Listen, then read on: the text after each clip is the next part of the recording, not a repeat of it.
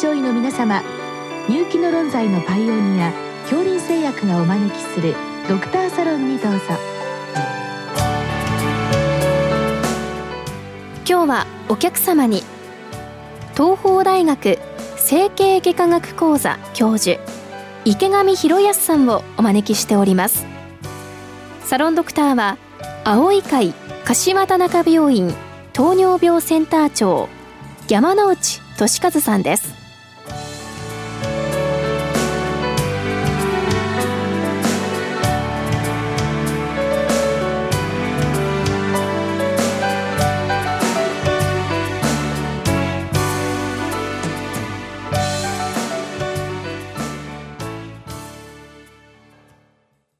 池上先生よろしくお願いいたします。お願いいたします。今日は岡山県真庭市の先生のご質問で35歳女性で、まあ、咳胸部痛があり胸部のレントゲン写真をしましたが異常はありませんでした。まあ、ただ痛みがひどいということで整形外科で超音波検査で肋軟骨の骨折と診断されましたということで、まあ、この辺りの診断法について、えー、ご教示くださいということです。さて先生これあの一般の内科医等々にとりまして、まあ、普通、まあ、肋骨骨折あるかなというとこうレントゲン写真というのが、はい、まあ、まず普通来るわけなんですけど、まあ、そもそもこのレントゲン写真でですね、まあ、骨折あるいは特に不全骨折のひびですねこういったのはどの程度までわかるものなんでしょうか？はいあのまあ、折れてる場所ですね、肋骨なのか、肋軟骨なのか、それから肋骨でも、まあ、典型的なこう湾曲してるかどうかという場所にもよっても異なってくるんですけども、まあ、X 線で100%分かるということはないんですね。うん、これはもう1999年にグリフィスっていう、まあ、香港からのレポートでも、まあ、大体15%ぐらいというデータが出てます。だから、X 線、特に肋骨はなかなか取るのが難しくて、うん、完全にこう直行した、いわゆる正面と側面ということは取れませんので、うん、正面とシャイになってしまいますから、はい、骨折線の走行によっては、X 線では折れててもはっきりわからないと。いうことがどうしても出てきますね。それは折れていてもちょっと見逃すかもしれないということで、そうですね、ね、なかなかそれがレントゲン写真の限界ということですね。そうですね。先生がおっしゃられたそのひび、いわゆる不全骨折なんかですと、やはり段差もあまりはっきりしませんので、うん、骨折線の方向にうまく X 線が入らないと、うんうん、まあ全く見えないと。いう形になってしまいますので、うん、まあ、やはり診断は問診と、まあ、身体所見、うんうん、えー、まあ、その部位の圧痛とか、うんうん、あるいは呼吸時、特にあの深呼吸やくしゃみすると響くとはいはい、まあ、いったもので診断するというのが、まあ、基本かなと思います。基本はむしろ身体所見だということでございますね。そうですね。まあ、このご質問、肋骨と肋軟骨でちょっと分けているようですけど、はい、肋軟骨はいかがなんでしょうか？そうですね。まあ、あの、年齢とともに、この肋骨と肋軟骨の接合部位がどんどん遠位側に寄ってきて、まあ、肋軟骨が骨化してくるわけですけども、肋軟骨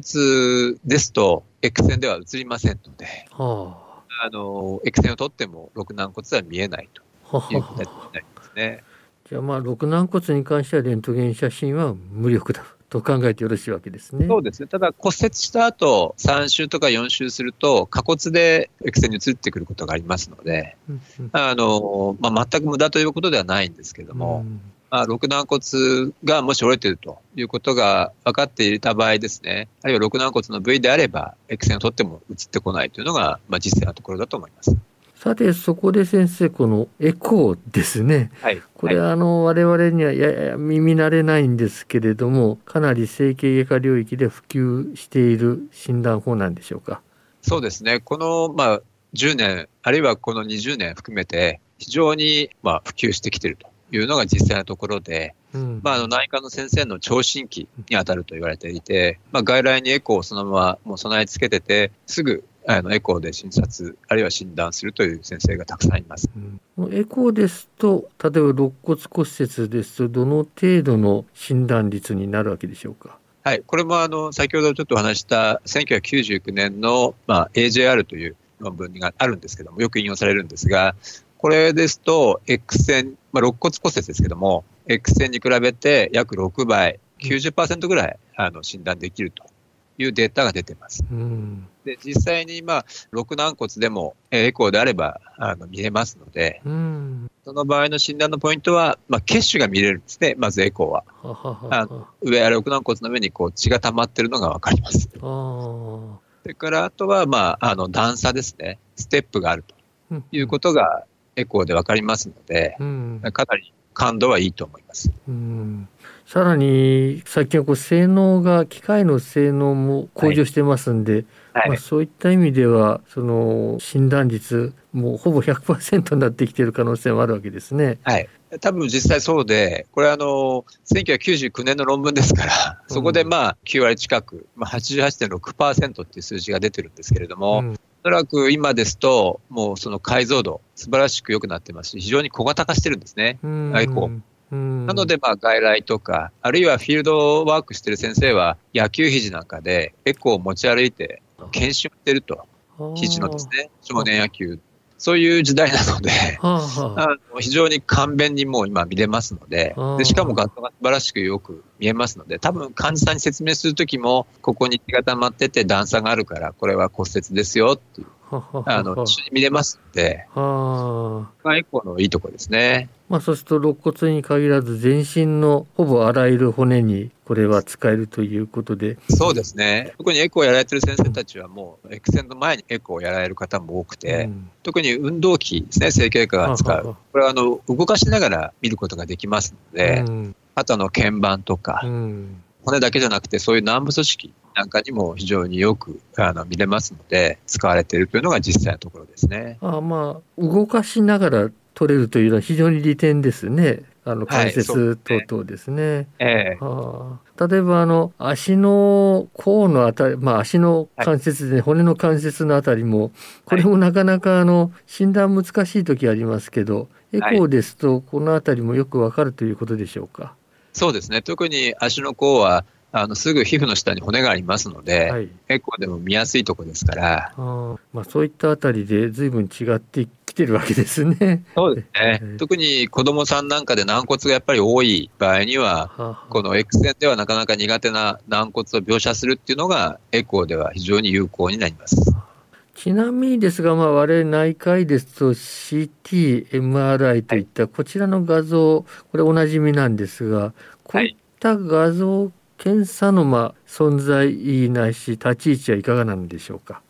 えもちろんあの CT、MRI もまあ非常に進歩してますし、あの被曝量も減ってきてますので、特にまあこの COVID の流行している中では、うん肺炎とかも疑われる場合には CT 胸部ですね、うん。非常に有効だと思うんですが、肋骨に関しては、必ずしも肋骨の横断面がこう綺麗に肋骨に沿って CT が取れるわけではないので、うん。逆に CT で肋骨骨折を見つけるのが、あの結構難しくて、はあ。はあ 3D にまあ再構成してですね、うん。肋骨がこう、あばらがこう綺麗に 3D 画像になっていれば、もちろんずれてればわかると思うんですが、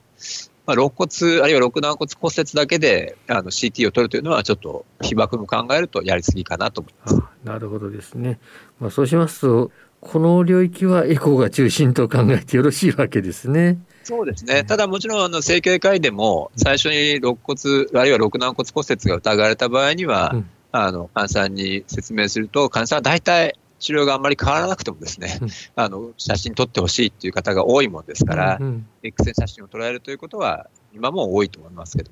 も。万能のように見えるこのエコーの欠点というのは何かあるわけでしょうか？はい。あの、やはり画像がですね、あの、プリントアウトしたものを見るのはなかなか慣れないと難しくて、リアルタイムでこう見る分には非常にわかりやすいんですね。うんそれから、あと、まあ、こういう骨折の場合に、まあ、操作ですね、トランスデューサーをこう、当てますので、はい患者さんにあんまり強く押し付けるとですね、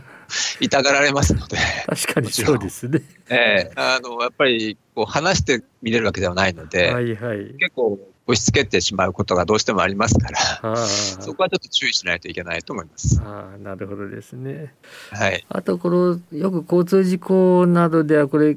骨折が多発することがあると思うんですけど、はい。こういったものもエコーですと比較的強いと考えてよろしいわけでしょうね。まあ、あの、丁寧に見ていかないといけないので、あまり大きな範囲をいっぺんに取ることはできないですね。うん。だから、一本一本肋骨をこう見ていくっていうことで、一つは肋骨の、あの、長軸方向に取るのか、あるいは横断軸で取るのかってことによって、複数の肋骨を一度に見ることができますが、それでもやはり2本、3本が限界だと思いますので、うん。そこがやはり、もし多発肋骨折の場合には、X 線の方がいろんな面で有利かなと思います。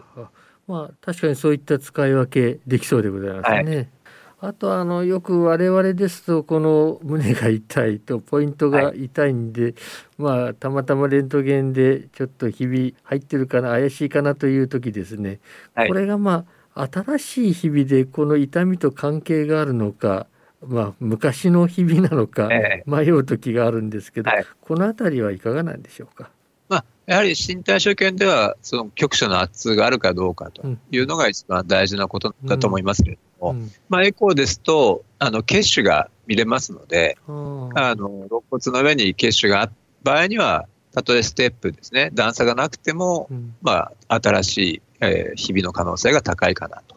いうのがわかる可能性はあります。あフレッシュな病変だということですね。そうですね。で、逆に X 線だと、あの、下骨が映ってきますので、はあ。もし、その、肋骨の周囲に、あの、新しい骨ですね、少し太くなってるとか、うんそういうのがあれば、これは古いものかなということは言えるかと思います。ただ、その上にまたひびが入ったということはうん否定はできないので、やはり外傷の気があるかどうかとか、まあ、今回のように咳込んで、何かこう、たくさん咳してっていうようなケースですね。まあ、この人は結構お若いので、はい。あれですけども、やっぱり高齢者になると、あの脆弱性骨折といって、骨の質そのものがやはり低下してきて、で骨折をしやすいという、うんまあ、そういう病態があることもありますので、あのやはり身体所見、問診が結構大事だと思います。どうも先生、今日はありがとうございました。ありがとうございました。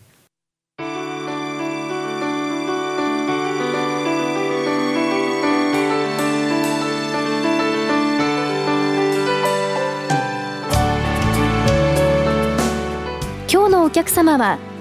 東邦大学整形外科学講座教授池上博康さんサロンドクターは青い会柏田中病院糖尿病センター長山内俊和さんでした。それではこれで恐竜製薬がお招きしましたドクターサロンを終わります。